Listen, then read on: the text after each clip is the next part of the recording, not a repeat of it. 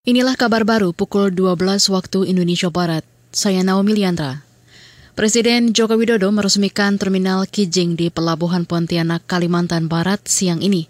Terminal yang mulai dibangun sejak 2016 itu menelan anggaran mencapai 2,9 triliun rupiah.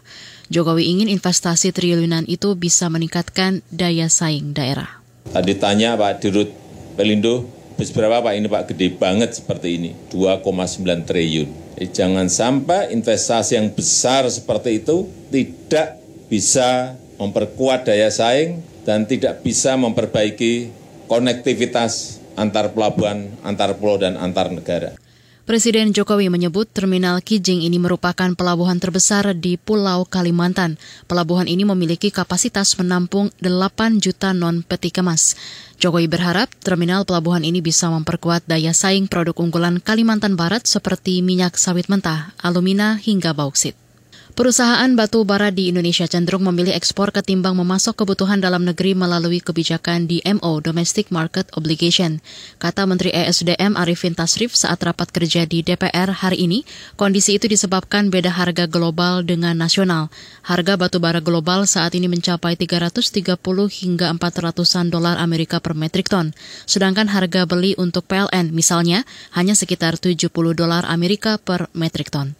Juga kondisi harga batu bara yang cukup tinggi saat ini, perusahaan cenderung untuk mendapatkan pendapatan yang lebih baik karena adanya disparitas harga yang demikian besar dan ini mengakibatkan potensi industri dalam negeri bisa mengalami kekurangan. Kemudian sanksi berupa pembayaran dana kompensasi dengan tarif yang kecil dan pembayaran denda bagi yang melanggar kontrak menyebabkan perusahaan batu bara cenderung untuk lebih memilih membayar denda sanksi dan kompensasi ya dibanding dibandingkan dengan nilai ekspor yang bisa diperoleh. Menteri ESDM Arifin Tasrif menambahkan ada kecenderungan perusahaan batubara menghindari kontrak dengan industri dalam negeri, sehingga kata dia perlu ada kebijakan untuk menjamin ketersediaan pasokan melalui penghimpunan penyaluran dana kompensasi melalui Badan Layanan Usaha DMO Batubara. Tahun ini rencana kebutuhan batu bara dalam negeri mencapai 180 juta ton, sedangkan tahun depan mencapai 195 juta ton, sebanyak 120 juta ton dibutuhkan PLN.